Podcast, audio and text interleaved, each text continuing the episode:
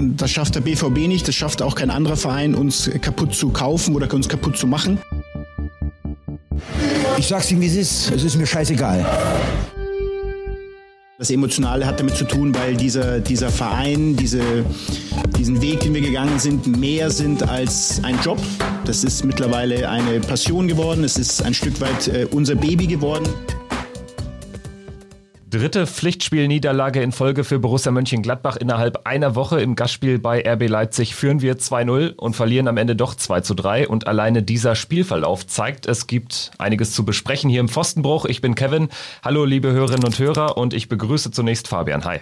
Ja, hi Kevin. Ähm, ja, es gibt einiges zu besprechen trifft es, glaube ich, ganz gut. Ähm, eine äußerst schwierige Phase, in der sich Borussia gerade befindet. Äh, einen Februar, der zu Ende geht, äh, den wir uns so alle, glaube ich, nicht ähm, erhofft und gewünscht hatten. Äh, nachdem wir im Januar eigentlich gesagt haben, dass wir nach Embolo und Tyram äh, jetzt endlich mal einen, einen, ruhigen Februar erleben wollen, ist genau das Gegenteil passiert. Ähm, geht natürlich auch ähnlich zu Ende, so ein Sinnbild des Februars irgendwie dieser, dieses Spiel gestern. Deshalb und umso ja, wichtiger eigentlich, dass wir heute vielleicht nochmal auf das ganz große, große ganze Bild schauen können und äh, dabei auch einen hervorragenden Gast bei uns in der Runde haben, der, glaube ich, für diese Situation und für dieses Spiel echt prädestiniert ist. Ganz genau, von Mitgedacht, dem Blog, den ihr wahrscheinlich alle kennen werdet. Olli Reul, hi. Ja, äh, vielen Dank. Danke, dass ich hier sein darf. Und äh, trotz des äh, grauenvollen gestrigen Abends, ja, schön, schönen guten Morgen auch. Ja, ganz genau. Also wir hatten jetzt im Vorgespräch schon darüber gesprochen, dass es schon äh, wichtig war, nicht direkt am Abend aufzunehmen, dass man da noch ein paar Stunden und eine Nacht zwischenbringt und nach so einem Spielverlauf wie gestern umso wichtiger. Ähm, erstmal vielleicht an dich die Frage, Olli. Ähm, zwei, drei verloren in Leipzig, dass man da vielleicht punktlos nach Hause fahren würde. Ähm, darauf konnte man sich vielleicht ein bisschen einstellen, ähm, dass man nach einem 2-0 das Ganze so hergibt, ist dann aber natürlich trotzdem sehr bitter. Ähm, würdest du trotzdem von einer verdienten Niederlage sprechen, wenn man die 90 Minuten und unsere Spielanlage ähm, sich anschaut? Äh, in jedem Falle. Also ähm, ich wäre, wenn das Ding äh, in der Nachspielzeit nicht gefallen wäre, hätte ich auch klar gesagt, wir hätten ähm, äh, ja einen Punkt glücklich mitgenommen. Ähm, ich denke, äh, die Niederlage war vollends verdient. Ähm, sie haben sich, also ich, es war eigentlich überraschend, dass sie überhaupt 2-0 geführt haben, da relativ frühzeitig, wobei sie es eigentlich gut gemacht haben am Anfang. Ich fand auch die ähm, die Tatsache mit, einer, mit der Doppelspitze vorne, mit, mit echt mal wuchtigen Typen, das war mal ein bisschen was anderes. Das war, war, war eigentlich ganz, ganz, ganz gut so, hat mir gut gefallen, aber ab dann, also irgendwann mal ab dieser Chance, ich glaube, das war Sabitzer, den er da äh, auf die Tribüne gejagt hat, ab dem Punkt äh, war eigentlich auch nichts mehr zu holen und äh, absolut verdient äh, gegen eine starke Leipziger Mannschaft verloren. Und ja, ich muss aber, wenn man da so einen Strich drunter zöge, oder gestern Abend habe ich mir überlegt, äh, also ich habe nicht viel erwartet und es kam noch schlimmer. Äh, so, es war so ehrlicherweise so. Passt perfekt in die Situation derzeit, muss man leider so klar sagen. Ja, ich bin auch so ein Typ, ähm, 2-0 verlieren irgendwie, wo du dann die beiden Treffer irgendwie in der 30. und 60. Minute kassierst. Das ist irgendwie am Ende natürlich leichter ähm, als wenn du 2-3 verlierst nach 2-0 Führung, obwohl man natürlich auch nicht so richtig wusste, warum man 2-0 führt. Das hast du jetzt vielleicht auch schon so ein bisschen angesprochen. Ähm, ja. Fabian, ähm, Olli hat jetzt auch gerade nochmal ähm, schon, schon die, die Aufstellung angesprochen, zwei wuchtige Typen vorne drin. Generell war es ja auch ähm, durchaus eine bunte Konstellation. Jordan Bayer hat gespielt und äh, zwar durch. Ähm, äh, Oscar Wendt, Valentino Lazaro, damit konnte man schon so ein bisschen rechnen, äh, weil natürlich Leine ausfiel, Benzebaini ähm, jetzt auch viel gespielt hatte. Ähm, was würdest du sonst noch so zur Aufstellung sagen? War das für dich ansonsten erwartbar oder was hat dich überrascht? Ja, Jordan Bayer war mit Sicherheit überraschend. Ähm, da konnte man jetzt wirklich überhaupt nicht mit rechnen, dass er nach ähm, das erste Mal ja in dieser Saison in, in die Mannschaft rutscht. Ansonsten ähm, finde ich natürlich, äh, es war schon zu erwarten, dass der ein oder andere Spieler jetzt auch rausgeht, vor allem in Anbetracht dieses Spiels am Dienstag gegen Dortmund, ähm, wo mit Sicherheit der, die eine oder andere frische Kraft benötigt wird. Ähm, insgesamt finde ich auch, ähm, dass dieses, äh, dieses System ganz gut funktioniert hat. Hinten diese Dreierkette, äh, Bayer, Ginter, Elvedi. Ähm, davor dann äh, ja Lazaro, Zakaria, Wendt, ähm, ja, und dann mit so einer ähm, Mittelfeldkonstellation Hannes Wolf, Jonas Hofmann, Hofmann vielleicht da der etwas defensiv orientiertere, Wolf, ähm, also Hofmann eher in so einer 6er-8er-Rolle, ähm, Wolf eher in so einer 8er-10er-Rolle. Ähm, mir hat auch in der ersten Halbzeit Hannes Wolf ganz gut gefallen. Ähm, ich fand äh, gestern äh, leider in den letzten 20 Minuten wird es bei ihm leider etwas schlampiger wieder. Ähm, in der ersten Halbzeit, finde ich, hat er sein vielleicht bestes Spiel äh, für Borussia gemacht mit dem Hinspiel gegen Leipzig. Da fand ich ihn auch ganz, ganz gut.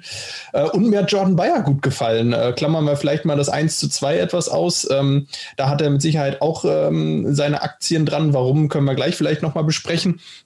Aber insgesamt hat mir Jordan Bayer hervorragend gefallen. Auch diese letzten zehn Minuten. Ähm, er war eigentlich verletzt, äh, hat sich aber weiter durchgekämpft und äh, da durchgefeitet. Und irgendwie war das so eine, hatte er so eine Haltung, so eine, so eine Attitüde auf dem Platz, wo ich mir dachte, genau das ist das, was Borussia gerade irgendwie fehlt. Und ähm, das fand ich war ein, war ein Lichtblick auf jeden Fall. Bayer hat mich, das hat mich sehr an dieses äh, Spiel in Dortmund im Pokal letzte Saison erinnert, also vor anderthalb Jahren, dass wir da ganz unglücklich verloren haben. Da hat er ja auch gespielt in der Dreierkette, ich glaube mit Zakaria auch ähm, wenn ich richtig entsinne. Und da hat er auch ein gutes Spiel gemacht. Ne? Und das wurde am Ende irgendwie nicht belohnt. Und gestern fand ich das auch, dafür, dass der seit diesem Heidenheim-Auswärtsspiel vom HSV letztes Jahr in der Rückrunde gar nicht mehr gekickt hat, außer in der Regionalliga, ähm, fand ich super gut. Und äh, ich bin mir auch nicht sicher, ob er wirklich 90 Minuten gespielt hätte, wenn LW die nicht gelb bekommen hätte. Das, das war ein ganz anderes Thema und ein ganz anderes Fass, was man aufmachen würde. Aber ich fand seine Einstellung hat gestimmt und da kann sich, können sich viele ähm, noch was dran, ähm, ja, mal was von abschneiden. Und was du eben sagtest, Fabian, ähm, zu ähm, Wolf, ich bin bekanntlich wirklich überhaupt kein Fan von ihm.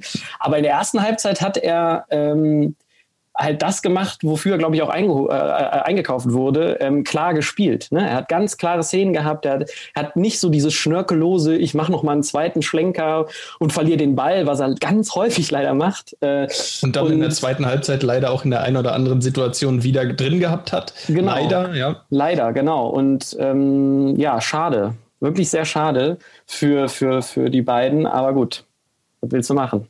Also Bayer war für meine Begriffe wirklich ein Lichtblick. Also gerade ähm, weil er eben echt aus einer komplett ähm, ja fast ausweglosen Situation kam. Ich hatte jetzt auch einen Tag vorher noch ein Interview mit ihm gelesen in der Rheinischen Post, wo er auch äh, sich indirekt so ein bisschen natürlich äh, beschwerte oder wunderte, weshalb er auch so gar nicht spielt, weil er auch mhm. gerne in der Winterpause nochmal verliehen äh, worden wäre, wie das ja auch mit mit einem Laszlo Benes passiert ist. Ähm, aber man hat gesagt, wir wollen ihn hier behalten und jetzt, wo ja auch Janschke anscheinend nicht spielfähig war, ähm, war dann seine, ähm, seine Zeit gekommen. Und ich fand auch, ähm, in Anbetracht der Gesamtlage war das der richtige Mann für dieses Spiel.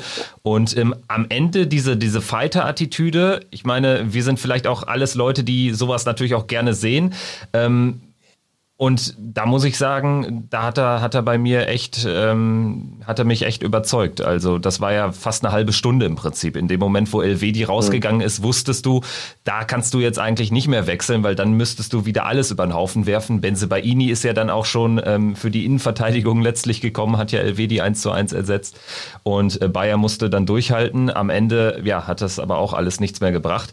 Ähm, Hannes Wolf fand ich auch, ähm, da fällt mir immer auf, dass er mir tendenziell dann schon besser gefällt, wenn er irgendwie so, so, so eine Zehnerrolle hat. Also wenn er nicht auf den Flügeln eingesetzt wird, da möglichst weit weg vom eigenen Strafraum. Ja, so ungefähr. also, also weil in, das war so krass. In der zweiten Hälfte hat er wieder mit dafür gesorgt, dass wir aber auch überhaupt keine Entlastungsangriffe fahren konnten. Das fand ich sowieso bemerkenswert, dass wir in der zweiten Hälfte, aber da sprechen wir gleich drüber, wir hatten ja keinerlei Entlastung, obwohl es manchmal ja schon äh, Situationen gab, wo ein Spieler im Mittelfeld so ein bisschen Wiese vor sich hatte, aber es, es hatte überhaupt keinen Drive. Und das war in der ersten Halbzeit insgesamt besser. Wir haben einfach klarer gespielt. Exemplarisch äh, ist, ist einfach dieser Elfmeter zum 1-0. Auch da normalerweise passiert da nichts, wenn Upamecano dann nicht irgendwie mega den, den Körper reinhaut. Oder dann auch diese Flanke zum 2-0. Das war ja auch einfach ja, eine, eine Flanke, die man eigentlich relativ gut verteidigen kann, aber es hat zu dem Zeitpunkt halt alles gepasst. Ja, zu dem Zeitpunkt hat alles gepasst, absolut richtig. Ähm, zu dem Zeitpunkt ähm, wusste man, wie du es eben auch gesagt hast, man wusste ja gar nicht, warum steht es ja gerade eigentlich 2-0. Ähm, der Elfmeter war noch, äh, das gehört auch zur Wahrheit dazu, extrem schwach geschossen. also da war noch viel Glück dabei, äh, dass äh, Gulaschi den Ball ins Tor abfälscht und ähm, ja, dann steht es 1-0. Ähm, das 2-0, ähm, ja, gut herausgespielt, bis Lazaro, die Flanke von Lazaro top auf den zweiten Pfosten, dann eigentlich einen, naja, ich würde fast sagen, mittelguter Kopfball von Embolo, der dann mit Zufall Tyram findet und äh, dann reinkullert. Ja, du brauchst dann einigen Tagen, brauchst du halt genau das Glück und vielleicht auch in so einer Phase, in der es eigentlich nicht so läuft, brauchst du vielleicht auch einfach mal das Glück, um dich mit so ein bisschen Glück auch ähm, an den eigenen Haaren aus dem Sumpf herauszuziehen. Ähm, ja, leider hat äh, Jonas Hofmann dann nicht nachgelegt. Das ist noch die einzige Offensivsituation, die mir dann noch einfällt. Äh, da hätte es 3-0 stehen können. Und ich glaube, dann hätten sich alle verwundert die Augen gerieben, was, was da eigentlich los ist. Ähm, ja, das war dann aber leider auch, ich glaube, es war irgendwo in der 30. Minute und leider die letzte Offensivaktion äh, von Borussia, äh, die wirklich nennenswert war. Und das finde ich so ein bisschen enttäuschend. Ähm, ja, dann steht es halt 2-0 und damit geht es auch erstmal in die Pause. Das war auch wichtig. Man hat ja nochmal eine Viertelstunde, 20 Minuten dann eigentlich auch defensiv ganz gut gestanden. Äh, Leipzig da über weite, Fahr weite Strecken zwar spielen lassen, aber auch nicht zu den hundertprozentigen Torchancen kommen lassen. Ähm, und dann steht es auf einmal 2-0 zur Pause. Ja, ähm, ich habe da eigentlich dann das erste Mal gedacht, okay, man könnte ja tatsächlich heute was mitnehmen. Ähm, ich weiß nicht, Olli, wie ging es dir da? Ich war mir sehr unsicher, weil äh, mir schon die Minuten vor dem Halbzeitpfiff nicht so richtig gefallen hatten. Das war schon auch diese Sabitzer-Chance, die ich vorhin schon mal ansprach. Es, ja, es, es wurde so, es, es, plätscherte so ein bisschen die Farbe ab, die man sich vorher da an die Tapete ge, äh, ge, ähm, geklatscht hatte, weil ich fand jetzt so die ersten 20 Minuten konnte, diesmal konnte man ja tatsächlich bei einem Spiel mal die Auswechselbank sehen ähm, im Fernsehen. Und das war, ich fand ich eigentlich ganz interessant. Mir hätte es fast wie im, im, Basketball fast besser gefallen, wenn wir in der zweiten Halbzeit auch die Bank im, in der Defensive gehabt hätten ähm, weil man richtig gemerkt hat, so bei der einen oder anderen Szene da links außen, ähm, bei Wendt, wie er abgegrätscht hat, wie die, wie die mitgegangen sind, wie du auch gemerkt hast, dass die Auswechselspieler dabei waren. Ja, also es, man hat richtig gedacht, oh, jetzt ist, jetzt ist so ein bisschen Gladbach ist wieder da sozusagen. Ne? Also das wollen wir jetzt nicht über, übertreiben, aber es war wirklich so das Gefühl, okay, wir führen jetzt 2-0, wissen zwar nicht wieso, aber wir sind, wir sind in den Zweikämpfen und dabei. Und auch die Reaktion von Rose nach dem 2-0, ich weiß nicht, ob es dir aufgefallen ist, da war ja so ein Großformat, da konnte man ein bisschen von den Lippen ablesen, so nach dem Motto, ey, äh, du musst spielen, das habe ich immer gesagt. Ne? Also wir müssen spielen, wir müssen, müssen rechts und links und so fiel das Tor ja auch. Es fiel ja eigentlich so ein bisschen auf Leipziger Art. Ne? Einmal ein bisschen quer um den Strafraum rum, Flanke und dann geht das Ding rein. Wie du gesagt hast, ist auch ein bisschen Glück dabei gewesen, aber absolut, nimm das mit. Und das ja, plätscherte so dann dahin und so ab ab der 30., 35. hast du auch gemerkt, wie die Bank immer ruhiger wurde. Ne? Du hast nur noch den Nagelsmann schreien hören. Da können wir gerne nachher auch noch drüber sprechen. Aber, ähm, aber äh, die war gar nicht, die Präsenz war gar nicht mehr so da. Und, und so zog sich das, so zog sich das für mich in die Halbzeit und ich bin ähm, ähm, gefragt worden hier dann äh, zur Halbzeit, oh, freust du dich denn nicht? Ne? Ich habe dich gar nicht jubeln hören und Nee, habe ich nicht. Weil ich hatte noch das Spiel letztes Jahr im Januar im Kopf gehabt, auch wie gut die da äh, aus der zweiten in die zweite Halbzeit gekommen sind, wo wir dann Gott sei Dank einen Punkt mitgenommen haben. Aber da hatte ich wenigstens noch den Glaube, dass das was wird. Das war, ja, passt so ein bisschen in den letzten Wochen leider auch so dieses, dieses etwas äh, negative Grundgefühl. Unterschied, Unterschied zu damals ist, dass also damals war, dass, dass man damals ganz genau wusste, warum man 2-0 führt, weil man ein hervorragendes Auswärtsspiel gemacht hat, die Punkt, ersten genau, 45 ja. Minuten. Ähm, gestern hat man ja ein okayes Auswärtsspiel gemacht und hat mit ein bisschen Glück 2-0 geführt. Äh, ganz klar, äh, die, die Gesamtsituation war. Also ich habe gedacht, mein Gedanke zur Halbzeit war, ein Punkt ist auf jeden Fall drin. Und das ist ja schon Wahnsinn. Man führt 2-0 zur Pause und mein Gedanke war so ein bisschen, ja, ein Punkt ist drin. Ja, ähm, erstmal, erstmal ist das eigentlich ja die falsche Herangehensweise und äh, der falsche Gedanke. Ähm, aber wie du es wie du es gesagt hast eigentlich und genau so kam Leipzig dann auch aus der aus der Pause. Dann Sirlot eingewechselt und ich glaube, es waren nicht mal drei Minuten gespielt. Äh, da war der Ball dann drin. Ähm, war dann äh, ein Handspiel von Sirlot am Ende, aber das war schon ein erster Fingerzeig in, in diese Richtung, in die es dann gehen sollte in der zweiten Halbzeit. Ähm, da hat Leipzig extrem viel Druck gemacht ähm, und eigentlich ging es genauso weiter, wie diese zweite Halbzeit in den ersten drei, vier, fünf Minuten schon angefangen hat. Was ich interessant finde, wenn man nochmal ähm, zurückschaut auf das letzte Leipzig-Auswärtsspiel, wie Olli ja auch gerade äh, gesagt hatte, damals haben wir noch einen Punkt mitgenommen. Damals kann man aber auch nicht nur erklären, weshalb wir 2-0 geführt haben, sondern weshalb das Spiel auch so gekippt ist, weil damals Alassane Player ja durch diese äh, skandalträchtige Gelb-Rote hinausgestellt wurde.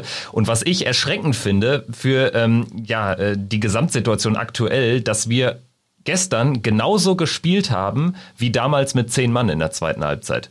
Also im Prinzip war es so, als hätten wir einen Mann weniger. Wir konnten genauso wenig entgegensetzen. Damals war es erklärbar. Diesmal aber für meine Begriffe kann man es nur ja in die Gesamtsituation einbetten, aber grundsätzlich ein bisschen mehr Entlastung ähm, kann man schon erwarten von den Jungs, die da auf dem Platz stehen und gerade ähm, auch ein Flo Neuhaus, ein Chris Kramer, das die 1A-Formation, sage ich jetzt mal, über weite Teile der Saison hinweg, die kommt zu einem Zeitpunkt rein, wo natürlich die Idee dahinter ist, wir brauchen mehr Sicherheit, auch mehr Ballsicherheit, wir brauchen auch eine treibende Kraft, die den Ball irgendwie ähm, durchs Mittelfeld mal nach vorne tragen kann. Das kann Flo Neuhaus eigentlich, aber davon war ja nichts mhm. zu sehen. Also der Ball war ja so schnell wieder weg und dann kannst du dich auch dem Druck, den Leipzig dann auch, äh, den, den Leipzig dann auch erzeugt, dann kannst du dich da einfach nicht mehr wehren äh, dagegen und am Ende ist es dann fast folgerichtig, dass du Treffer um Treffer kassierst. Ja, also ich meine, gerade Kramer hat ähm, gegen City jetzt abgesehen von seinem Lapsus, der zum 1-0 führte, ja auch eben diese Klarheit, die ich vorhin schon bei Wolf in der ersten Halbzeit ansprache, hat er gegen City gehabt und gestern gar nicht. Er hat im Prinzip immer von zwei Bällen den gespielt, den er nicht spielen soll. Und da sind ganz, ganz, ganz oft hat er dann auch so am Anfang der gegnerischen Hälfte den Ball verloren und das ist einfach dann nicht abgeklärt genug. Und da kannst du dann auch erzählen, ja, Belastung hin oder her, aber dann muss man auch sagen, wenn der sich nicht fit fühlt, dann bring ihn nicht. Ne? Also es tut, tut mir leid. Man hat ihm ganz klar angemerkt, dass der nicht dabei war, so richtig. Und äh, worüber wir auch nochmal sprechen könnten, ist in dem Zusammenhang ähm, ja diese zweimalige Systemumstellung innerhalb der zweiten Halbzeit. Also ähm, wo man auch die Frage aufwerfen könnte, ist das wirklich hilfreich für die Spieler? Ich glaube, sinnbildlich für diese, für diese Veränderung gestern war ja dann Valentino Lazaro, der äh, angefangen hat als ja rechter Außenbahnspieler, Rechtsverteidiger, rechter Offensivverteidiger, wie auch man immer auch es bezeichnen möchte, dann nach der ersten Wechselwelle äh, zum Rechtsaußen wurde und äh, nach der zweiten Wechselwelle zum Linksverteidiger. Ist natürlich toll, wenn man Spieler hat in seinem Kader, die verschiedene Positionen spielen können. Die Frage ist, macht es das einfacher für den Spieler? Macht es das einfacher für, ähm, ja, dafür sich zu finden und ähm, äh, auch eine Stabilität reinzubekommen, wenn man innerhalb der zweiten Halbzeit auch zweimal die, die Formation umwirft, über, auf den Haufen, über den Haufen wirft und ähm, ja, und dann nochmal neue Ideen und Impulse wieder reinbringt. Und ähm, ich hatte auch das Gefühl, äh, dieses 2 zu 2, das ist ja direkt nach Einwechslung von Kramer Neuhaus gefallen. Also eigentlich mhm. direkt ähm, im Anschluss an diese, an diesen Wechsel, der ja für ähm, Stabilität in der äh, defensiven Zentrale sorgen sollte. Und äh, genau aus diesem Bereich, aus diesem Raum fällt dann dieses 2-2. Ähm, Paulsen dreht sich einmal um Kramer rum und äh, schießt aus 20 Metern und der Ball ist drin. Also eigentlich genau da, wo man stabiler werden wollte durch diese Wechsel, ist man direkt in der Folge, zumindest nach den ersten zwei, drei Minuten, erstmal äh, genau das Gegenteil geworden, nämlich erstmal ja instabil und hat äh, folgerichtig dann das 2 zu 2 kassiert. Es ist schon bitter, weil das war ja eigentlich eine Situation, ähm, die du die Minuten vorher oder die Stunde vorher immer gut verteidigt bekommen hast. Ne? Die kam ja kaum so durch die Mitte und dann dreht er sich, trifft den dann okay und dann ist er auch richtig bitter, dass das Teil halt einfach da nochmal aufdotzt und auch Innenpfosten. Und ich habe zunächst gedacht, der ist vorbeigegangen wie in, wie in Wolfsburg, das Teil, ja. Ähm, aber nee, das war dann drin und das, das Tor fiel wirklich so ein bisschen wie aus Nichts. So, also nicht, dass die, dass sie das nicht verdient hätten, sondern eher so, man hat so oh, Einwechslung, geht ein bisschen hin und her und auf einmal dreht er sich und schießt und wieso steht es jetzt 2-2? Aber gut, ähm, dann war leider noch sehr viel Spielzeit auf der Uhr, ne? Und es wurde nicht besser. Und das Ding ist ja auch, dass wir aktuell in der Phase sind, wo man nicht mehr damit rechnet, dass wir dann vielleicht nochmal die Mannschaft sind, die den Lucky Punch setzt mhm. oder die vielleicht auch einen Konter setzt, weil ich meine, die Leipziger Ausrichtung war ja schon enorm offensiv hinten raus. Also gerade die gesamte zweite Halbzeit damit, äh, man hat ja Sörlot gebracht, der auch nochmal natürlich eine andere Komponente ähm, reinwirft und man wusste auch, Leipzig braucht im Prinzip den Punkt, äh, den, den Sieg natürlich auch, um an Bayern dran zu bleiben. Also dementsprechend klar war deren offensive Ausrichtung. Wenn ich mir jetzt aber eine Mönchengladbacher Mannschaft vor ähm, einem Jahr oder so anschaue, dann hätte ich schon das Gefühl gehabt, äh, dass wir dann vielleicht auch die Mannschaft sind, die dann nochmal einen Konter setzen können. Aber gestern überhaupt nicht. Ich hatte überhaupt kein Vertrauen mehr in unser Offensivspiel und leider gab es auch keine Situation mehr, die wir ansatzweise gut ausgespielt haben. Ja, das, äh, das stimmt. Und ähm, das zieht sich ja auch über die letzten Wochen schon so ein bisschen durch. Gerade in der zweiten Halbzeit. Ähm, alles, was so in der ersten Halbzeit irgendwie immer ganz gut anfängt noch und in, in Ansätzen ganz gut ist, ähm, ja, schwächt sich immer so ein bisschen ab im Laufe der Partie und äh, die letzten 20 Minuten, ich kann mich kaum erinnern, wann ich mal äh, ab der 70. Minute bis zur 90. von Borussia ein richtig gutes Spiel gesehen hätte. Ähm, äh, fällt mir gerade ähm, auf Anhieb erstmal gar nichts ein, weil äh, das ist so ein bisschen die absolute Schwächephase gerade von Borussia. Ähm, oftmals ist dann noch nach der Halbzeit irgendwie wieder eine ganz gute Phase, wo sie irgendwie gut rauskommen, wo sie sich irgendwie was vornehmen, wo es dann bis zur 60. immer noch ganz gut läuft. Aber äh, und genau genau und ähnlich war es auch gestern. Äh, man hatte erstmal noch eine gewisse Stabilität nach dieser, nach die, mal abgesehen von diesem Treffer durch Sörlot. Und dann hat man diese eine Aktion, diese eine Aktion, wo Leipzig das dann auch gut spielt. Ähm, da ist, äh, was ich eben schon angesprochen hatte, Bayern nicht ganz, auch nicht ganz schuldlos. Erstmal sind da natürlich schon einige, ähm, haben da einige schon Anteile dran an diesem Gegentreffer im, im Aufbau, äh, beim Ballverlust. Ähm, dann, dann kommt man einfach nicht in die Zweikämpfe. Und dann ist es in der, in der im, letzten Ende ist es dann Jordan Bayer, der, der nicht äh, nah genug an seinem Gegenspieler, ich glaube, Paulsen war es in dem Fall, dran war. Dadurch muss Ginter raus, äh, nach vorne gehen zu in Richtung Paulsen und Elvedi steht zwischen Nkunku und äh, wer auch immer dahinter stand. Äh, auf jeden Fall hatte Elvedi plötzlich zwei Gegenspieler. Äh, das ist dann nicht mehr zu verteidigen. Ähm, das ist dann einfach, einfach schwierig. Ähm, da hat die Kette dann einfach nicht nicht gestimmt, da ist die Zuordnung dann, dann nicht mehr gepasst. Und, und dann, ähm, dann ist es natürlich schwer. Du stehst eigentlich dann wieder ganz okay, hast es dich so ein bisschen gefangen und plötzlich steht es dann doch 2-1.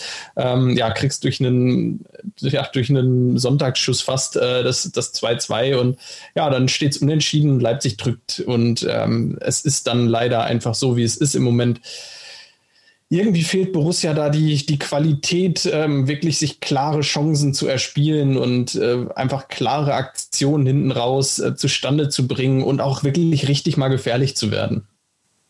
Und dann äh, muss man ja auch äh, konstatieren, am Ende war es dann nochmal ja, eine Situation, die als ein bisschen strittig eingeschätzt wurde, die zum 3-2 führte. Sörlot schupft, äh, schupft, äh, ähm, äh, schubst äh, Lazaro da so ein bisschen. Ich muss ehrlich konstatieren, also mir hat die Schiedsrichter-Gesamtleistung echt ganz gut gefallen und äh, sie passte eigentlich auch in der Szene zur, zur ähm, grundsätzlichen Herangehensweise von dem Schiedsrichterteam gestern. Und äh, ich fand es dann auch richtig, ähm, dass man da von Gladbacher Seite kein, kein großes Fass aufgemacht hat, äh, nachdem man sich die, Situ die Situation offensichtlich nochmal angeschaut hat. Äh, wie ging's dir, Olli? Ähm, erste Reaktion war so ein bisschen, ja, strittig, kann man verstehen, die Proteste, oder hast du auch direkt gesagt, gesagt, nee, irgendwie reicht das nicht für, für eine VAR-Einmischung, geschweige denn dann für die Rücknahme des Tores? Ähm, ich glaube, da sprach auch in den Gesichtern der Spieler und auch von Rose danach sprach einfach so die Enttäuschung darüber, dass man es jetzt nicht über die Zeit gebracht hat und versuchte irgendwie äh, noch ein Schlupfloch zu suchen. Aber Gräfe hat, ist, ist ein cooler Typ, wie ich finde, so als, als Schiedsrichter. Klar macht er auch mal Fehler, aber ähm, er hat eine gute ähm, Attitüde, wie ich finde, ähm, um diesen großen Begriff mal reinzubringen. Aber er hat gestern eine klare Linie gehabt. Ich fand auch die gelben Karten, die er gegeben hat und die er nicht gegeben hat, äh, völlig in Ordnung. Äh, ich war mir bei dem Embolo-Ding am Anfang auch nicht so sicher, ähm, hätte mich jetzt nicht gewundert. Also, das war mir jetzt, das war jetzt also hätte man vielleicht diskutieren können, aber gut für uns. Ähm, aber am Ende war ich ganz, also das war, das war nix. Das war ein ganz normaler Fußball. Das war ein Zweikampfsport, wie Rose es danach auch gesagt hat und total ärgerlich. Aber nee, das war, äh, war nix. Und es hätte auch nichts geholfen, wenn er da noch hingefallen wäre. Das wäre auch egal gewesen. Muss einfach sehen, der Typ war, glaube ich, ein Kopf größer als Lazaro. Die haben es gut ausgespielt und ähm, ja, dann macht der äh, Sommer den Hampelmann und kommt halt nicht an den Ball dann vielleicht eigentlich mehr ärgert. Vielleicht dann auch ein bisschen sinnbildlich das Ganze, dass dann ähm, Lazaro am Ende gegen Sirlo das wegverteidigen muss, was er natürlich dann in der Situation nicht mehr kann. Also das passt vielleicht auch so ein bisschen zu diesen ganzen äh, Formationsrochaden im Verlauf der zweiten Halbzeit. Ja, aber auch ein Wendt wäre nicht in den, zwei, in, den, in den Kopfball gekommen, glaube ich. Die geben sich von der Körpergröße nicht viel. Ja, genau. Also äh, ja, gehe ich äh, absolut. Das, ähm, das ist dann einfach zu wenig. Äh, das reicht dann auch einfach nicht, es wegzuverteidigen, wenn Leipzig dann ein paar große ähm, Leute nach vorne schickt, wenn da eben irgendwie, äh, ich weiß nicht, wer alles noch im Zentrum stand, aber auch Orban und Upamecano sind jetzt keine, kleinen Spieler. Ähm, dann wird es einfach schwierig. Ähm, und in dem Fall war es dann einfach Sörlot, der am langen Pfosten lauert. Bisschen eine ähnliche Situation natürlich wie, wie gegen Stuttgart, wo, wo Benzebaini da gegen Kalajdzic äh, der klar Unterlegene war und dann, naja, äh, wir, wir kennen die Situation alle, ähm, die eigentlich kein Elfmeter war, dann letztlich aber doch dazu geführt hat, äh, dass Borussia da die Tore, das Tor noch kassiert. Ja, einfach wieder der, der lange, der große Stürmer am, am langen Pfosten, ähm, der gegen den äh, körperlich etwas unterlegenen äh, Außenverteidiger ähm, da sein Duell gewinnt in dem Fall.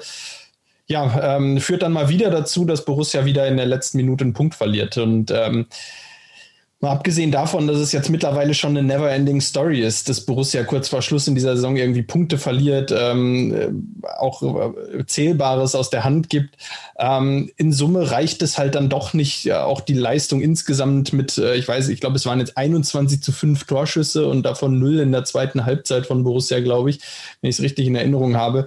Ja, dann ähm, muss ich auch ganz klar sagen, in Summe das reicht dann auch einfach nicht. Und ähm, einfach diese gesamte Herangehensweise an das Spiel, ähm, da spielen äh, zwei Champions League Achtelfinalisten gegeneinander. Und ähm, wenn man das Spiel gesehen hat, äh, von, der, von der Haltung, von der Einstellung, äh, hätte, ja man, hätte man beinahe denken können, dass da ein äh, Bundesligist gegen einen Drittligisten spielt. Äh, in der zweiten Halbzeit kam Borussia ja kaum noch über die, über die Mittellinie. Ähm, und das ist dann einfach etwas zu wenig. Da ähm, ist dann einfach ähm, ja, das reicht dann einfach leider nicht. Würdest du sagen, Olli, das äh, passt aber auch so ein bisschen zur Gesamtlage? Jetzt ist es die dritte Pflichtspielniederlage in einer Woche. Ähm, die gegen Mainz war sicherlich die, die bitterste für die Tabelle. Die gegen City war die erwartbare. Und jetzt war es so ein Ding, wo, wo es irgendwie auch zur Lage passt. Man führt, warum auch immer, 2-0, verliert am Ende aber trotzdem. Also irgendwie könnte man sagen, typisch Fußball und dann ein paar Euro in die Phrasenkasse werfen. ja, ja, genau. Äh, ja, es passt zur Lage. Es passt aber auch irgendwie so in diese Saison. Ne? Also es ist äh, nach einem Hoch kommt ein Tief. Wir haben den Januar, da haben wir irgendwie einen Sieg nach dem anderen, einen Punktgewinn nach dem anderen geholt und äh, gehen mit breiter Schulter in das Spiel gegen Köln. Es ist auch breit diskutiert, dass das nicht so gut ausging. Ähm, danach kamen die diversen ähm, Randthemen, äh, die aufploppten.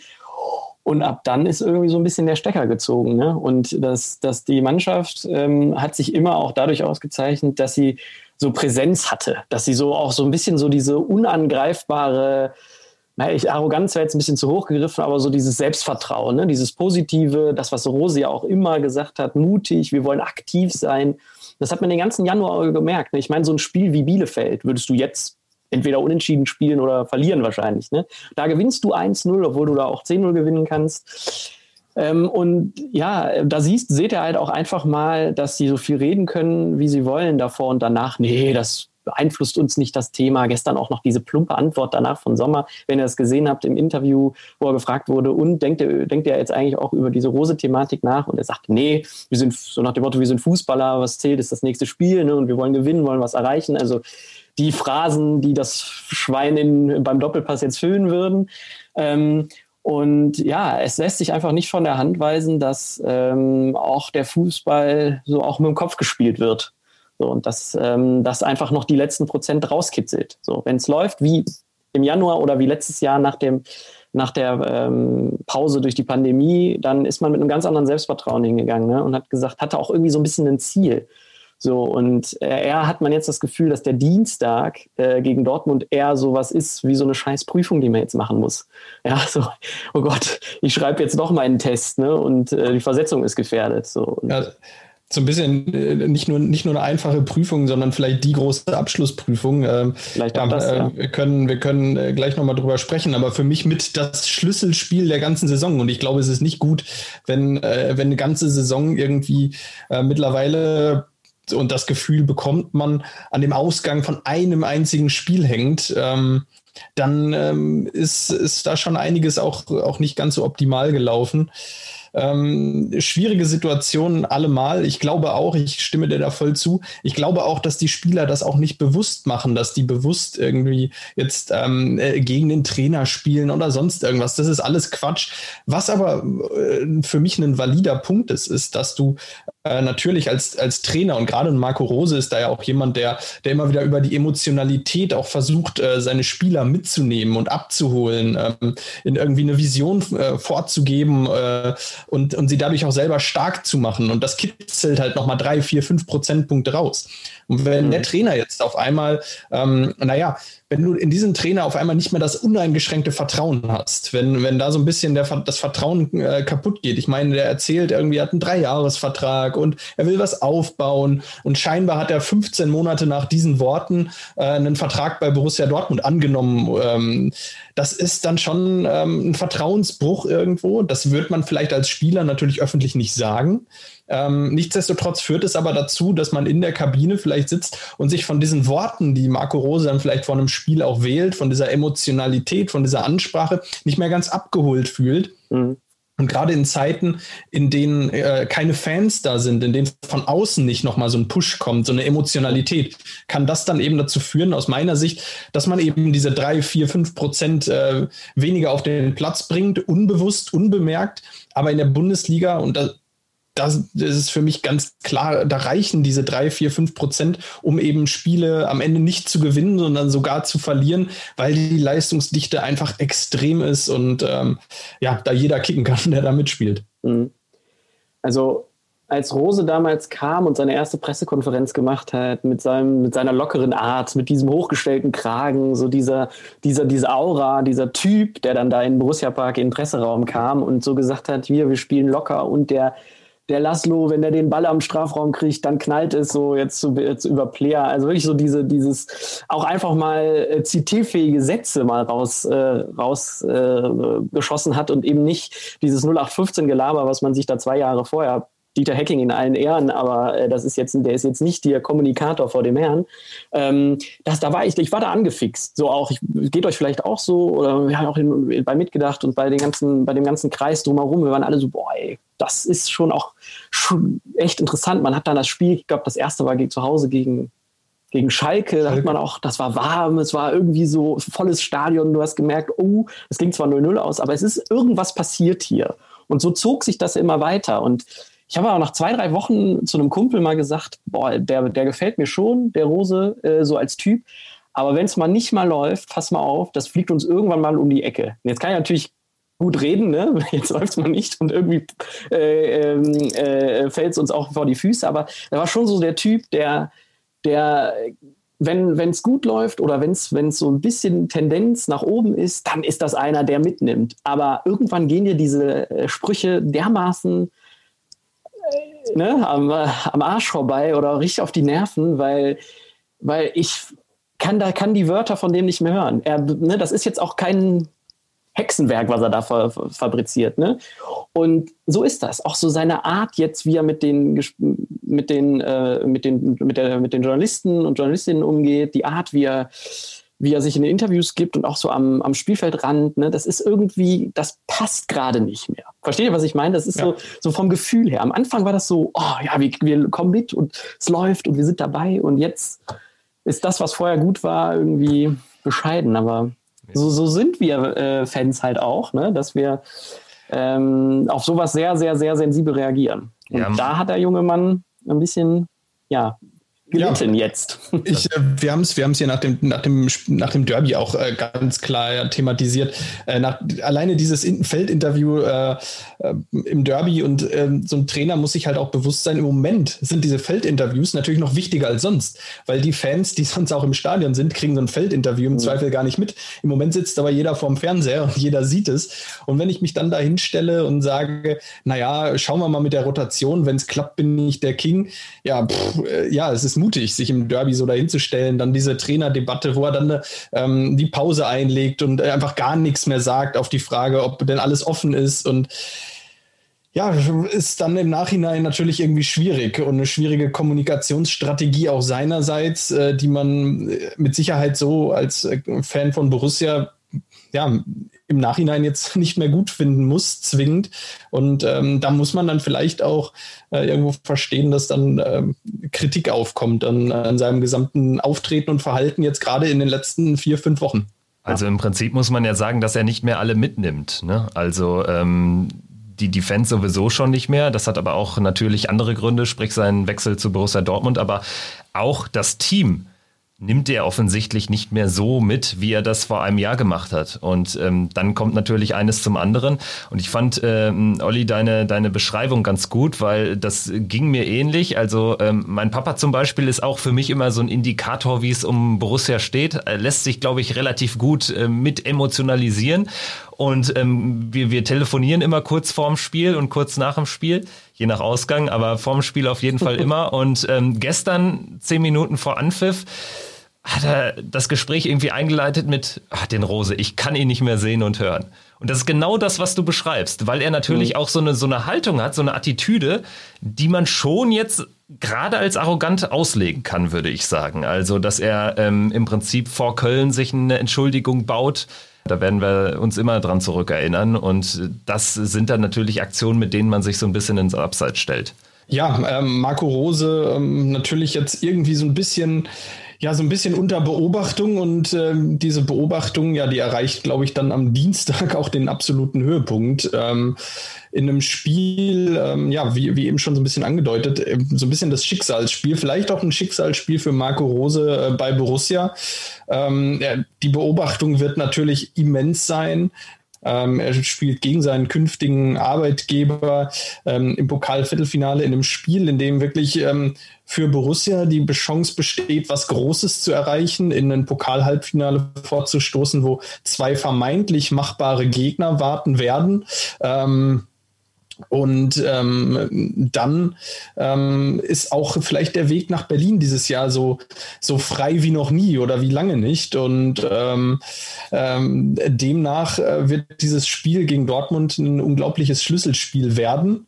Äh, eine spannende Situation ähm, und ich bin, ich bin super gespannt auf das Spiel. Äh, Olli, wie ist dein, äh, deine Gefühlslage, deine Gemütslage jetzt vor diesem ja, schwierigen Spiel ich bin hin und her gerissen. Also ähm, meine, ähm, meine persönliche Geschichte mit dem DFB-Pokal in den letzten 30 Jahren oder beziehungsweise 26 Jahren seit dem Pokalerfolg damals gegen Wolfsburg ist eine ganz spezielle. Das war immer eine Wahnsinn. Also für mich hat der viel größere Bedeutung eigentlich ähm, als, als alles andere, so als die Meisterschaft tatsächlich, weil erstens ist das, das der bekanntlich schnellste Weg zum Blechernen von Max Eberl und nach Europa, aber auch so, das, diese Spiele haben immer was Besonderes und wenn ich mir angucke, was man so alles in den letzten Jahrzehnten hat mitmachen müssen, äh, die vermeintlich leichten Gegner, ich sage nur Union Berlin, ähm, Bielefeld ähm, und äh, für mich persönlich so eigentlich so der Tiefpunkt aller, also das überstrahlt sämtliche äh, Abstiege, wenn ich ehrlich sein soll, war das 2017er ähm, Halbfinale gegen Frankfurt. Ich war nie in meinem Leben nie so aufgeregt vor einem Fußballspiel wie an diesem Tag, weil für mich so viel, also so kann ich auch gar nicht, also familiär und ne, äh, wir kommen alle, irgendwann sind wir mal zu Borussia gekommen und ich bin über, zu Borussia gekommen über meinen Opa und für mich war das erste große Erlebnis, woran ich mich erinnern kann mit meinem Opa, war die VHS-Kassette am Sonntag nach dem Spiel gegen Wolfsburg. Äh, ich wusste nicht, wie es ausgegangen ist. Wir haben uns das angeguckt und sind danach nach Gladbach gefahren. So, das ist für mich der emotionalste also mit einer der wichtigsten Momente meines Fan-Daseins mit, mit Borussia. Und deshalb hat der DFB-Pokal für mich so eine ganz besondere Bedeutung. Und wenn ich jetzt auf Dienstag gucke, bin ich einfach nicht nervös. Ich will eigentlich einfach nur, dass es vorbeigeht. Also jetzt kann man gleich gerne nochmal darüber diskutieren, was wäre ein Pokalerfolg oder wie ist der Pokal während der Pandemie ohne Fans zu werten. Ähm, gerne. Aber wenn man jetzt tatsächlich auf dieses Spiel guckt, hat es natürlich ein wahnsinniges ähm, Format, ähm, gerade um, um das Thema Rose. Aber für mich persönlich macht das, äh, wäre es, wenn es das Bundesligaspiel wäre, wäre auch so viel äh, äh, Trara, äh, Trara rumherum. Von daher, ähm, ja, ich hoffe einfach, dass sie, dass sie, dass sie es gewinnen, ehrlicherweise, wie ich jedem Spiel hoffe, auch wenn ich vorher sagen würde, ähm, äh, äh, wenn mit einer Niederlage ist er raus, dann haben wir, ist es auch in Ordnung, aber ähm, ja, es wird schwierig. Dortmund ist gerade ja auch in einer ganz anderen Verfassung als noch Anfang Januar, wenn man mal ehrlich ist, oder Mitte Januar. Ich sehe eher ein bisschen äh, schlecht auf den Dienstag. Ich, ja, ich ehrlicherweise auch. Also die Tendenz jetzt auch gerade nach den letzten Wochen, weil die Dortmunder sich ähm, auch, glaube ich, mit einem sehr klugen Schachzug Ruhe verschafft haben, indem sie Edin Terzic quasi am Abend des Sevilla-Spiels dann diese Co-Trainer-Position gegeben haben für die nächste Saison, weil dadurch ist er jetzt nicht mehr in so diesem lame Duck-Status. Sie gewinnen dieses Spiel in Sevilla mit einer Willensleistung nach Rückstand, gewinnen danach das Derby, das kommt natürlich dann auch zum richtigen Zeitpunkt. Ich meine, dass Schalke und Dortmund sportlich nicht auf einer Wellenlänge schweben, das war eh klar, aber das Spiel kommt dann halt zu einem richtigen Moment. Und ähm, ja, jetzt äh, fahren sie den Arbeitssieg gegen Bielefeld ein, sind also in einer deutlich besseren Lage, haben auch ähm, ja wieder Schlagdistanz hergestellt zu, zu äh, zur Champions League. Und dieses Spiel ist insofern für meine Begriffe weil es eine Pandemie ist, eh ein bisschen weniger emotional, als wenn es jetzt ähm, der Pokal wäre in der normalen Zeit, wie damals, als wir äh, gegen Frankfurt spielen durften und ähm, alle irgendwie uns schon so ein bisschen auf Berlin gefreut haben oder so ein bisschen Vorfreude entstanden ist. Jetzt äh, würde ich das auch anders bewerten. Allerdings ähm, hat es für mich dann doch noch eine höhere Bedeutung als jetzt so das Bundesligaspiel jetzt gegen Leverkusen, was danach folgt, weil ich habe das Gefühl, wenn wir ausscheiden gegen Dortmund, dann gibt es kein wirkliches Ziel mehr in dieser Saison. Und ähm, der Pokalsieg, gerade in einem Pokalwettbewerb, wo Bayern raus ist schon lange, ähm, der ist ja dann wirklich auch, ja, ich will nicht sagen greifbar, aber er ist realistisch geworden. Und die Auslosung Dortmund, Leipzig-Wolfsburg ist ein anderes Viertelfinale. Die hat für mich äh, im Prinzip die Chancen auf den Pokalsieg erhöht, aber die, die Chancen auf den Halbfinaleinzug verringert. Also so hatte ich es nach der Auslosung beschrieben. Und ähm, damals war aber die Situation auch noch eine andere. Das muss man auch zu weit äh, sagen. Also da hat man sich dann auch noch mal mehr gefreut. Trotzdem, ich sehe einfach die Gefahr, wenn wir das Ding verlieren, dann gibt es kein wirkliches Ziel mehr. Also klar, man kann dann sagen, ja, irgendwie in die Conference League reinkommen und wenn mir jetzt einer garantieren würde, dass äh, das mit dem Impfen bis dahin so gut funktioniert, dass wir durch Europa reisen können, dann nehme ich die Conference League mit Kusshand wegen diverser ähm, ja, interessanter Ziele. Aber das ist ja auch noch eine, eine andere Frage. Also deswegen ganz schwierige Gemengelage ganz schwierige Gemengelage, ja. Ähm, natürlich auch deshalb, weil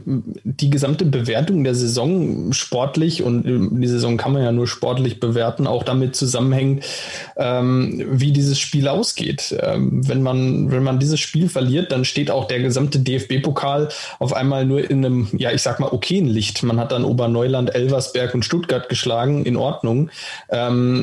Und äh, ist ansonsten aber im Viertelfinale dann ausgeschieden. Man hat aber auch die Chance, äh, was ganz, ganz Besonderes zu schaffen. Und ähm, in der Bundesliga sieht es gerade nicht danach aus, so ehrlich müssen wir sein, dass man da noch was ganz Besonderes schafft. Ähm, vielleicht, man ist mit Sicherheit noch im Kampf um Platz 6 drin. Äh, das würde ich jetzt heute Morgen schon noch so sagen. Wir wissen jetzt nicht, wie die Spiele heute am Sonntag ausgegangen sind.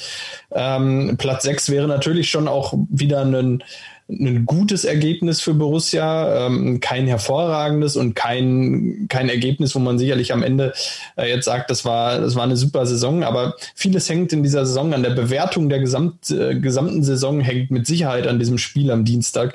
Äh, das macht es nicht gerade leichter und das macht natürlich auch, äh, es lässt die Nervosität steigern. Also äh, ich, ich kann mich auch an die, an die letzten, also mit der, im Pokal steigt ja irgendwie die Nervosität von Runde zu Runde, äh, wo man in der ersten Runde noch irgendwie hinfährt und denkt, ach ja, gut, ähm, werden wir, sehen wir mal und das wird schon. Und wenn es halt nicht klappt, dann ist man wenigstens in der ersten Runde raus.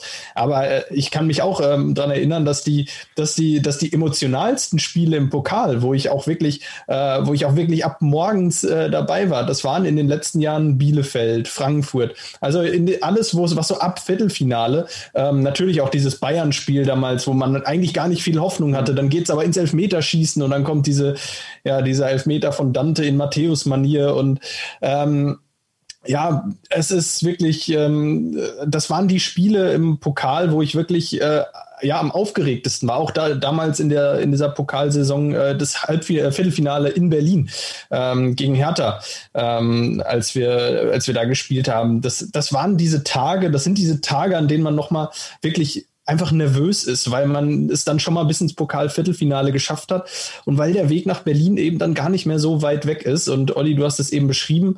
Ähm, du hast da diese besondere Erinnerung dran. Äh, Kevin und ähm, ich, wir, wir beide sind noch, ähm, wir waren da noch ein bisschen jung damals. Äh, wir, wir, haben das noch nicht ganz so mitbekommen, wie, wie das Ganze da, da damals ablief. Ähm, uns da eher um andere Dinge im Leben gekümmert als, als, um, als um Fußball. So ehrlich müssen wir sein. Deshalb, äh, ja, wir kennen diesen Moment gar nicht, dass Borussia eigentlich was, äh, was in die, in die Luft, äh, also ein Pokal in die Luft heben kann am Ende des Tages. Deshalb äh, ganz, ganz besonderes Spiel.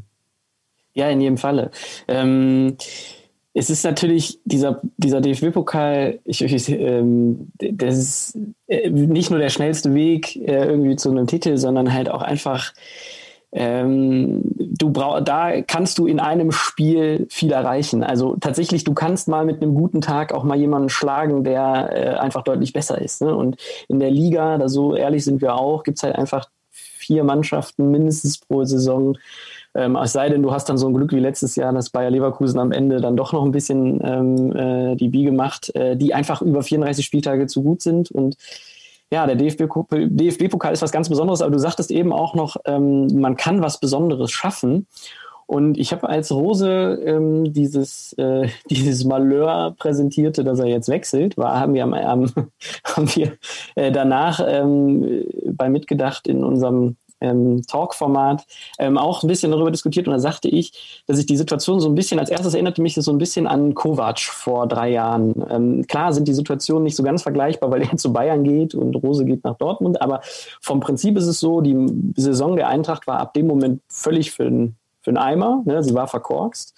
Und die gewinnen dann doch auch recht überraschend ähm, den DFB-Pokal. Und bis jetzt, also und der Status von Kovac in Frankfurt ist äh, unankratzbar. Ne? Der, das ist für die, das, das hat alles möglich gemacht, dieser Erfolg. Diese, die Europapokalsaison danach und so weiter und so fort. Und auf dieser Welle sind sie dann, reiten sie bis heute. Das muss man ehrlicherweise sagen.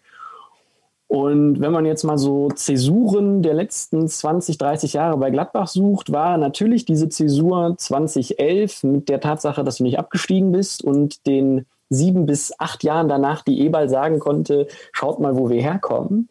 Und möglicherweise, wenn wir jetzt wirklich mal von unserer Tristesse, die wir alle irgendwie jetzt gerade in uns tragen in den letzten Wochen, einfach mal so positiv nach vorne blicken und sagen, pass mal auf, vielleicht ist das jetzt bei aller, allem Mist und aller Katastrophen, äh, die wir jetzt die letzten Wochen diskutiert haben, einfach auch eine Chance zu sagen, äh, zu, ähm, also für Rose eine Chance, dass er sich so ein bisschen rehabilitiert und dass man ihm jetzt dann nicht irgendwie die Autos anzündet, wenn er hier beim Auswärtsspiel ist. Äh, ähm, das soll jetzt bitte keiner machen, aber jetzt mal metaphorisch. Also, ähm, alleine für ihn, aber auch für Borussia, für, die, für, für den Verein, für den Club zu sagen, okay, da haben wir jetzt was in der Hand und ne, ähm, darauf bauen wir jetzt auf. Und ich sage euch eins, wenn wir wieder ins Stadion dürfen und nächstes Jahr nur Euroleague spielen, ähm, ich sehe da den Schah, ich glaube, das war Sarajevo, äh, wenn ich FK richtig interpretieren kann. Ähm, da war ich auch.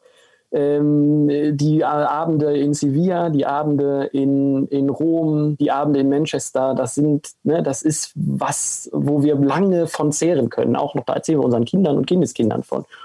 Und mit so einem DFB-Pokal auf dem Rücken, nächstes Jahr durch Europa tapsen. Da können wir auch in der Vorrunde gegen Başak hier aus, äh, ausfliegen. Das ist dann egal. Aber dann haben wir wirklich dann laufen wir eben mit dem Mut, ohne dass uns das einer aus Leipzig erzählen muss. Ne? Und je nachdem, wer jetzt so kommt. Aber wisst ihr, wir können das jetzt richtig schultern und weitergehen.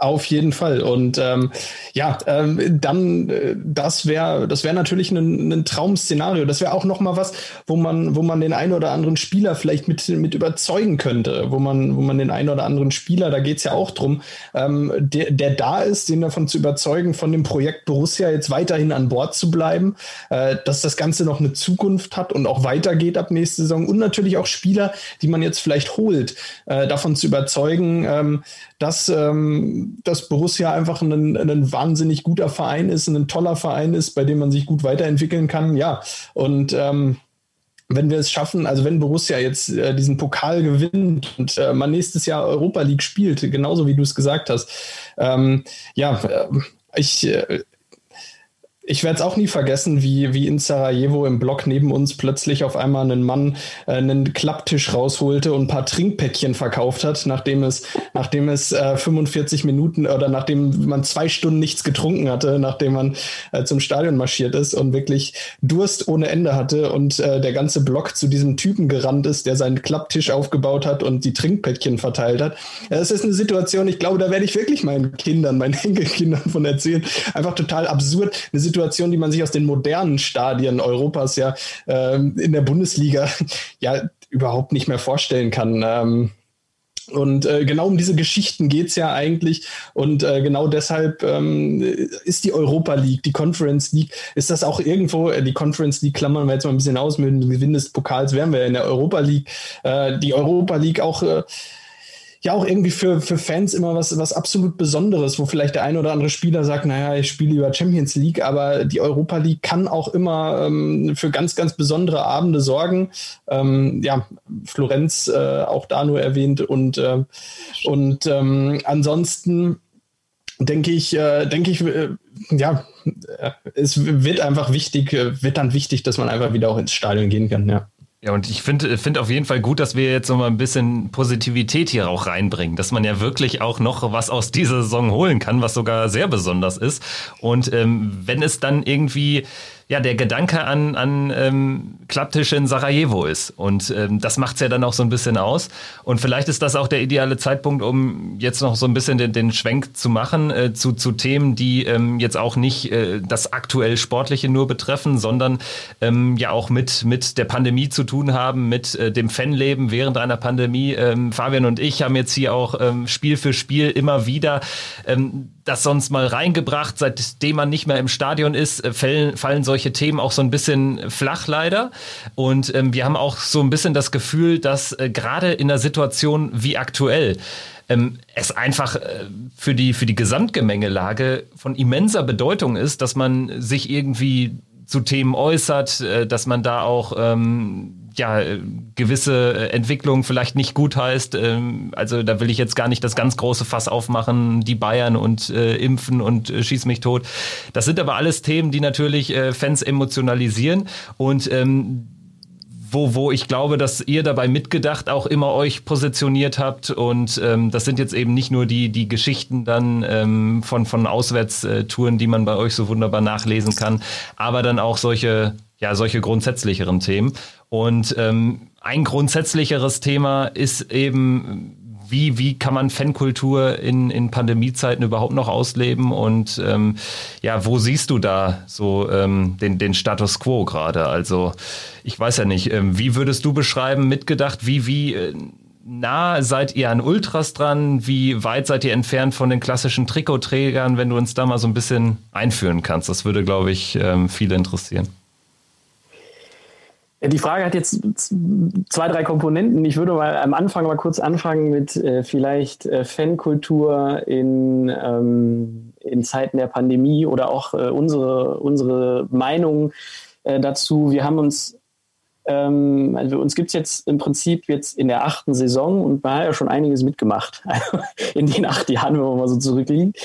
Ähm, die Favre-Jahre, dann ähm, äh, dieses Intermezzo mit Schubert in der Champions League und, und, und und über Hacking jetzt zu, ähm, zu äh, Rose und ähm, es hat aber immer was am Wochenende stattgefunden. Also es war immer irgendwie eine, eine Möglichkeit und ein Ort, mal sich auszukotzen, ähm, das Alltagsleben links liegen zu lassen. Das war auch irgendwie so der Anker am Ende der Woche zu wissen, ah, ich fahre zu Borussia oder ich ne, treffe ich mit meinen Jungs und lass einfach mal die Seele äh, äh, baumeln und habe einfach Spaß, unterstütze mein Team und so weiter und so fort. Und ähm, klar, unsere Art und Weise, wie wir zu Spielen gefahren, hat sich in den letzten Jahren auch so ein bisschen verändert. Ne? Also man war von ich fahre fast alles hin zu ich versuche viele Spiele hin zu äh, wir haben jetzt äh, jetzt sind alle im, im, Berufsleben und haben in Teilen halt auch Nachwuchs. Das hat sich jetzt so ein bisschen geändert, muss man ehrlich sagen, dass man jetzt nicht mehr jedes Spiel fahren kann. Dieses Jahr sowieso nicht. Von daher kam mit dem einen oder anderen vielleicht der Nachwuchs dann auch gerade zur richtigen Zeit. Ne? Aber ähm, ähm, gerade auch so dieses, die Tatsache, weshalb wir es damals äh, angefangen haben, darüber zu sprechen, äh, zu schreiben, war, dass uns für, für uns Fußball mehr ist als nur der Stadionbesuch. Also beziehungsweise nur diese 90 Minuten. Es, es, geht um Identifikation, es geht um ein gewisses, gewisses Verbundenheitsgefühl, es geht um Freundschaften, ja, es geht um, ähm, um, um, um auch totale Diversität, ja, also ich meine, so ein Fußballstadion ist ein Abbild der Gesellschaft, ja, da ähm, lässt sich in letzten Endes auch darüber streiten, ob man mit jedem im Block stehen möchte, ja, ähm, aber wir haben alle einen kleinen gemeinsamen Nenner, ähm, und das ist eben halt unsere große Leidenschaft Borussia. Und ähm, wir haben, weil du eben gefragt hast, in welch, wo ließe sich mitgedacht verorten, es ist überall so ein bisschen, aber wir sind, wir stehen im Prinzip für uns. Ja, wir sind, äh, wir haben über die Jahre und auch vorher schon auch gute Kontakte zu Leuten gehabt, also die uns vielleicht auch was ermöglicht haben. Sprich, man konnte ähm, ähm, über, über, ähm, über das Fan-Projekt bekam man dann auch an die Fansprecher ran. Und man hat mit Arbeit, so blöd sich das anhört, einfach auch überzeugt. Also wir haben Interviews bekommen und die haben den Spielern und die haben den Verein gefallen. Ähm, na klar hat man eventuell mal irgendwo einen Fuß in der Tür gehabt, aber man musste auch ähm, es schaffen, ähm, dann da auch Arbeit zu leisten. Und das, das, das zieht sich durch. Also auch eine gewisse Qualität zieht sich durch. Und auch, und das sehen, glaube ich, viele auch, und da auf die Frage, wie nah wäre man da an der Ultraszene, ähm, klar kennt man Leute, aber man gehört definitiv nicht zu denen, möchte man vielleicht auch gar nicht in vielen Teilen. Ähm, vor allen Dingen auch, weil ähm, wir ähm, auch Fragen gestellt haben. Gerade, ich erinnere mich gerade an die Jahre so 13, 2013, 14, 15, wo wir ganz oft auch ein bisschen Clinch hatten. Also jetzt nicht negativ, sondern wo wir auch mal anderer Meinung sind und auch äh, waren und auch heute noch sind. Und ähm, wenn man das Borussia oder die, die, das, die sehr diverse Fankultur, die Borussia hat, einfach mal so in Gesamt in der Gesamtgemengelage sieht, haben wir einfach eine, eine Stimme, so selbstbewusst dürfen wir sein, und auch eine kritische Stimme. Und eine, die ähm, aber auch am letzten langen Ende, und das sehen wir in unseren Leserinnen und Lesern, aber sehen wir auch, wenn wir irgendwo mal im ICE sitzen und äh, ähm, ähm, dabei, äh, wenn wir mal wieder zu einem Auswärtsspiel im ähm, Bordbistro sitzen, ähm, ja, da kommen total tolle Diskussionen ähm, auf. Und ähm, ja, wenn wir am Ende sagen können, hey, wir sind nicht einer Meinung, wir haben aber unsere Argumente ausgetauscht, äh, dann ist es gut. Und jetzt, auch wenn die Antwort schon ganz lange war, nochmal zu, zurück äh, zur Pandemie. Ähm, wir haben letztes Jahr, als es hieß, wir gehen nicht ins, dürfen nicht mehr ins Stadion, uns ganz klar dafür positioniert zu sagen, dann machen wir auch nichts mehr. Also wir haben dann den Blog, das habt ihr vielleicht auch gesehen, ähm, längere Monate ähm, auf einen absolutes Minimum geschrumpft. Ich glaube, da waren noch zwei, drei Themen abseits des Fußballs. Ähm, ähm, zu, zu Beginn haben wir tatsächlich gar nicht über die Spiele berichtet, sondern beispielsweise unsere eigene Sichtweise. Was bedeutet Fan sein für uns? Ähm, was bedeutet für uns ein Stadionbesuch etc. pp. Und ähm, zur neuen Saison ab dem Sommer haben wir dann auch gar nichts mehr geschrieben. Das muss man ehrlicherweise sagen, dass wir in unserer Naivität dann so weit waren, nicht sicher zu sein, dass es wirklich so lange dauert, bis wir wieder rein durften. Und uns fehlte so ein bisschen dann diese Unmittelbarkeit. Also das kennt ihr ja auch. Ne? Ähm, ähm, dieses klassische, ich hole mir noch eine Stadionwurst oder ein Bier vorm Block 15 und bin dann in der Diskussion und oh Gott, ich habe einen Anpfiff verpasst. So, ja? Dieses, dieses, dieses, dieses nicht planbare, das fehlt uns total auch in unserer Diskussion wie ihr eben schon so, so schön gesagt habt, es wird irgendwann ein bisschen redundant und es gehen die Themen aus. Ja? Und ähm, dann gab es bei uns diese wunderbare, da gab es die Möglichkeit, einfach mal dieses andere Talk-Format Clubhouse auszuprobieren. Das läuft ganz gut, muss ich sagen. Also da kommen auch gute Gespräche bei rum. Ähm, ja, und so ist der Status quo. Und ähm, Fan sein hat halt gar nichts mehr mit zu tun mit. Mein letztes Auswärtsspiel war dieses Spiel in Leipzig vergangenes Jahr im Januar.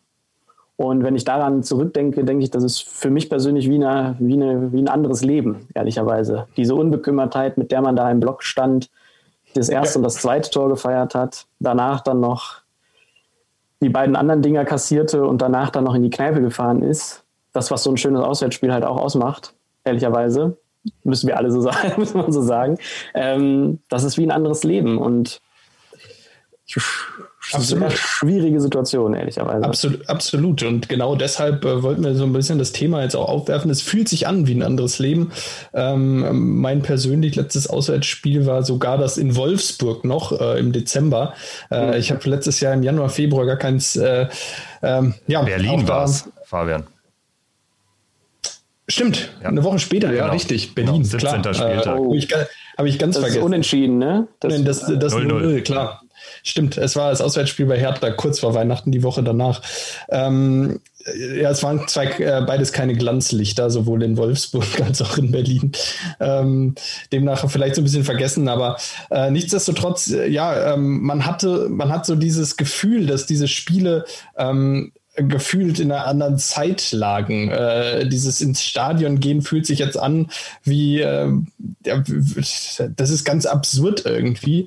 Und deshalb so ein bisschen auch die Frage, wie geht es eigentlich weiter? Also was passiert eigentlich an dem Tag, an dem wir irgendwann wieder ins Stadion gehen dürfen, an dem das Go kommt und das heißt, so jetzt, jetzt sind wieder alle da und das nach, nach knapp zwei Jahren dann wahrscheinlich, äh, wenn wir jetzt mal irgendwo hochrechnen, vielleicht Ende des Jahres, dann sind fast zwei Jahre rum, ähm, anderthalb vielleicht, äh, anderthalb bis zwei Jahre. Was wird sich verändert haben? Was wird sich so ein bisschen auch in der Kurve verändert haben? Gibt es vielleicht Fraktionen, die, die sich vielleicht einfach vom Fußball entfernt haben? Gibt es vielleicht einfach, ähm, ja, komplett komplette, irgendwelchen natürlichen Umwälzungen auch. Also ich finde das ganz spannend, ähm, dann zu beobachten. Das ist natürlich jetzt viel Spekulation, ähm, aber ich bin sehr gespannt auf diesen Moment und, und was auch dann passiert. Ich muss ähm, äh, ja, ähm, man muss ja erstmal wieder reinkommen und erstmal wieder äh, erstmal wieder die Lieder, man muss, man muss erstmal die Lieder wieder lernen vorher alle.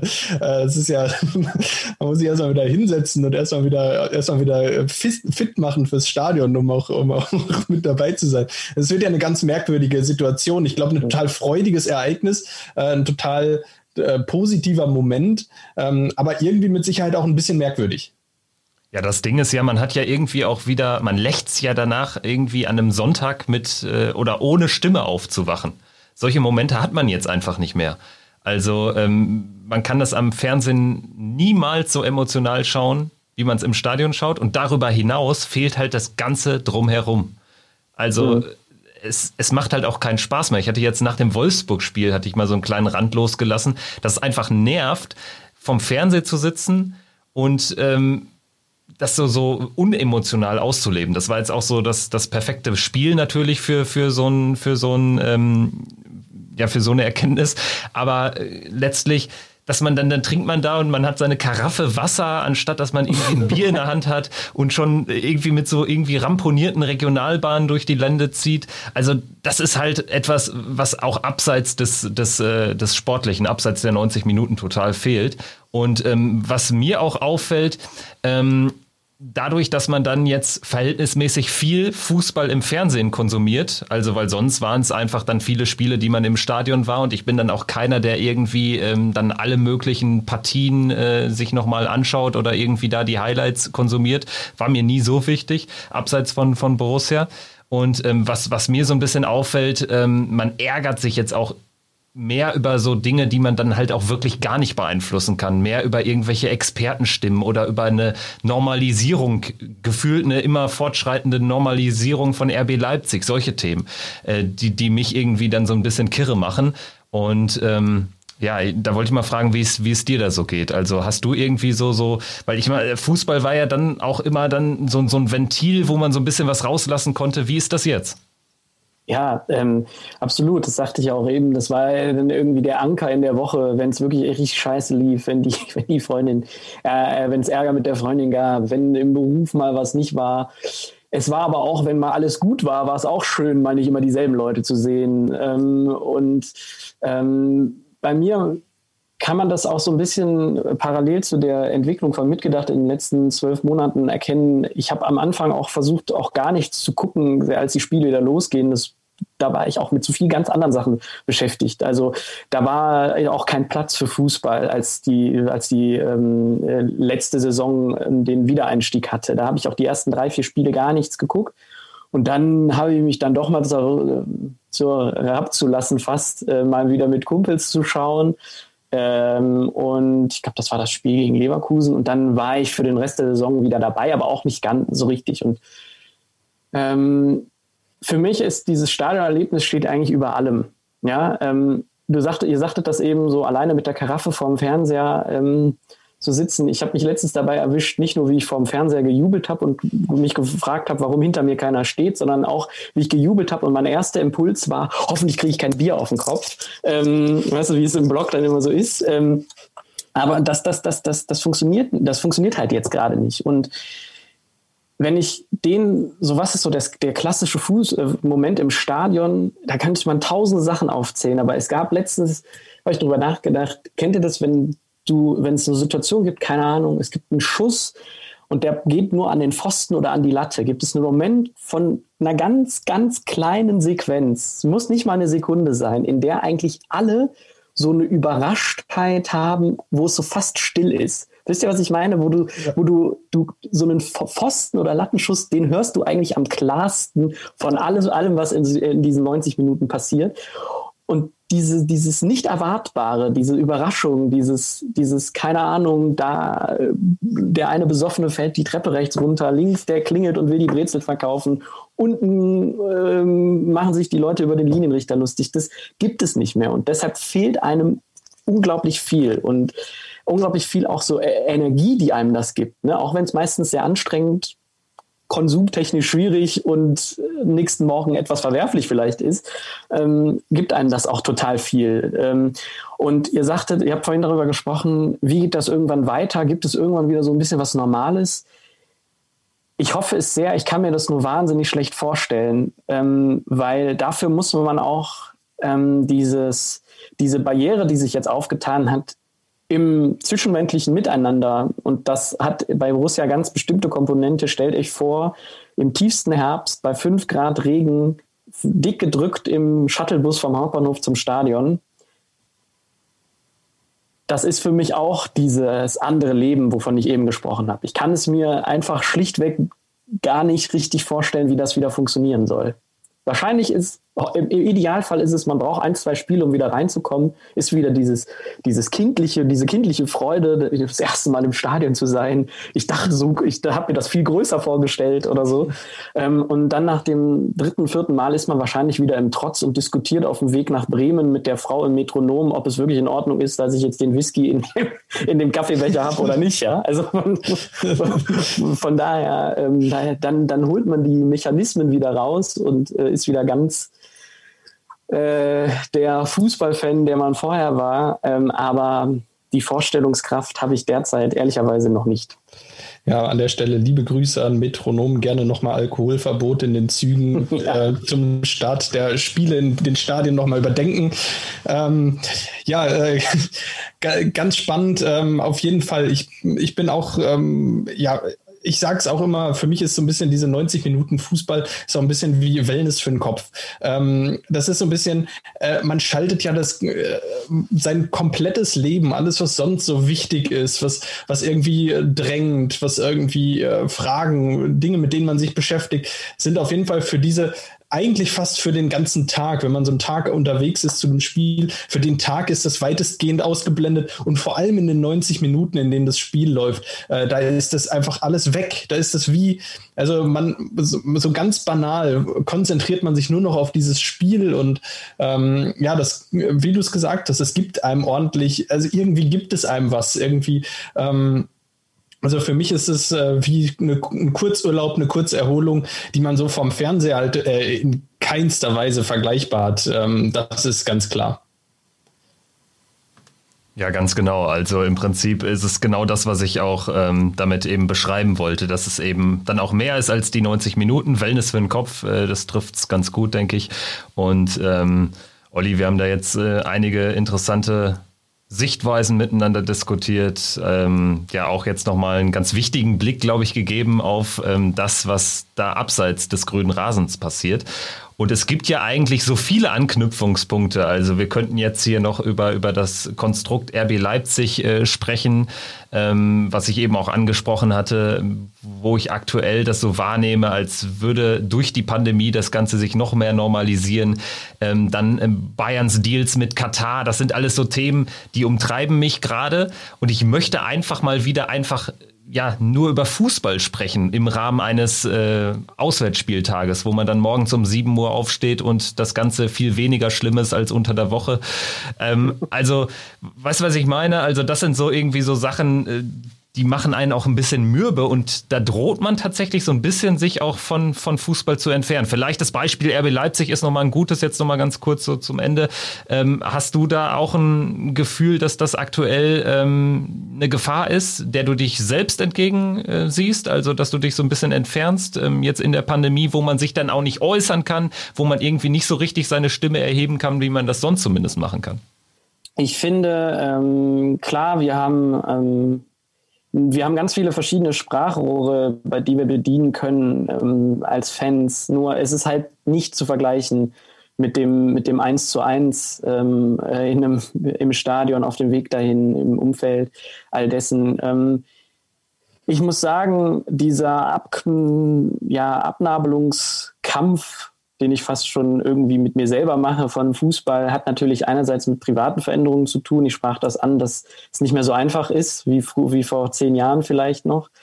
Ähm, aber ähm, ja, man, man, man verarscht sich auch so ein bisschen selbst. Ne? Am Ende des Tages gehen wir ja trotzdem wieder hin. Und am Ende des Tages habe ich mir das Spiel gegen Manchester City in Budapest halt doch angeguckt. Und, ähm, und so weiter und so fort. Das heißt, man macht schon auch einen, ähm, so, einen, so einen Entwicklungsprozess durch, aber ich glaube, und ähm, da gehen auch ganz viele meiner Freundinnen und Freunde einher, man darf nicht vergessen, ähm, wie ja, die, die, die tatsächlich so die, das Kerngeschäft unseres Fan-Daseins nicht zu vergessen. Und das ist halt einfach Borussia. Spieler kommen und gehen und ähm, der Verein wird immer bleiben und der Verein wird bis zum Ende unseres ganzen Lebens um Lichtjahre besser sein als dieses Konstrukt Red Bull. Und du, ich gebe dir da völlig recht, Kevin. Ähm, ich, ich finde, der Diskurs um Fußball ähm, und der Diskurs darum, wie das, die, die, die kompletten unternehmerischen Strukturen hinter den Fußballclubs sind, der ist extrem abgeflacht. Äh, und wenn es dann irgendwann wieder losgeht, wenn, und ich meine nur als Beispiel, Rummenigge und Hopp gehen in die Kurve und bekommen dafür von einem Boulevardblatt den Fußballmoment des Jahres. Äh, Tikus Tyram und, und auch, äh, ich glaube, Jaden Sancho haben sich gegen ähm, Rassismus und äh, dem, für das Black Lives Matters, äh, die Black Lives Matters Kampagne eingesetzt. Und es wird nicht mal erwähnt. Und wie weit müssen auch die, muss auch die Berichterstattung weg von der Realität sein, damit so etwas passiert? Also, ne, damit würden wir jetzt einen riesen Fass aufmachen, da gebe ich dir völlig recht. Das können wir gerne nochmal an einem anderen Punkt auch nochmal besprechen. Nur, versteht ihr? Ich, ja. man, man darf es nicht vergessen, nur man muss dem Ganzen auch nicht diese wichtig, also diese, das so wichtig und groß machen, ähm, dass das über allem steht. Von daher, ähm, dieser Halt von Fankultur und dieser Halt unserer, unseres, äh, unseres Vereins ist mir fast noch viel wichtiger. Und dafür würde ich dann auch alles machen, wenn es wieder ins Stadion geht. Sehr guter Punkt. Ähm, absolut richtig. Ähm, du hast es so ein bisschen angesprochen, diese kognitive Dissonanz. Also ich will, aber ich will auch eigentlich nicht. Ähm, zwischen, ich, ich will eigentlich äh, zu Borussia, ich will es ähm, ich, ja, ähm, es ist so ein bisschen ja schwierig, ähm, aber diesen Fußball auch irgendwie nicht unterstützen und nicht so in seiner reinen Form. Ähm, ganz ähm, habe ich auch ein sehr persönliches Beispiel. Ich habe, ich glaube, eine Saison war es, die Saison 18, 19. Äh, da habe ich gesagt, ich gehe ins Stadion oder nichts. Also entweder gehe ich ins Stadion oder ich gucke das Spiel gar nicht. Und ähm, äh, das hat sich dann erledigt, als wir diesen Podcast gestartet haben. Und danach war das Motto Stadion oder Fernsehen. Und äh, seitdem habe ich auch kein Spiel mehr wieder verpasst. Und deshalb kann ich das ganz gut nachvollziehen. Also eigentlich möchte möchte man das Ganze auflösen, diesen inneren Konflikt zwischen, naja, eigentlich geht es mir nur um Borussia, aber ich möchte hier nicht äh, tausende Sender und ähm, alle unterstützen und alle, die irgendwie sonst am Fußball nur äh, monetär partizipieren äh, und möchte da irgendwie was gegen tun und irgendwie meine, meine Stimme erheben, auch wenn meine Stimme dann nur ist, ich schließe kein Abonnement ab und gucke es mir dann einfach im Fernsehen nicht an. Ähm, ist ganz schwierig. Und dann will man halt doch wieder wissen, wie, wie, wie geht's Borussia? Wie steht es um Borussia? Was machen sie? Wie spielen sie? Wie, äh, es lässt einen ja dann doch nicht los. Und äh, ein ganz schwieriger Konflikt, mit dem man, äh, ich glaube, mit dem jeder für sich auch selbst umgehen muss. Ähm, ja, äh, ganz, ganz spannende Diskussionen, die wir da, die wir da in die Richtung noch führen können.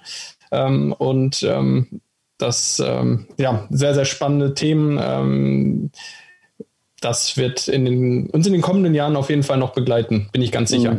In jedem Falle. Wenn man mal ehrlich ist, also wir könnten jetzt noch so viele weitere Themen besprechen, also auch vieles, was wir jetzt nur mal angerissen haben oder so.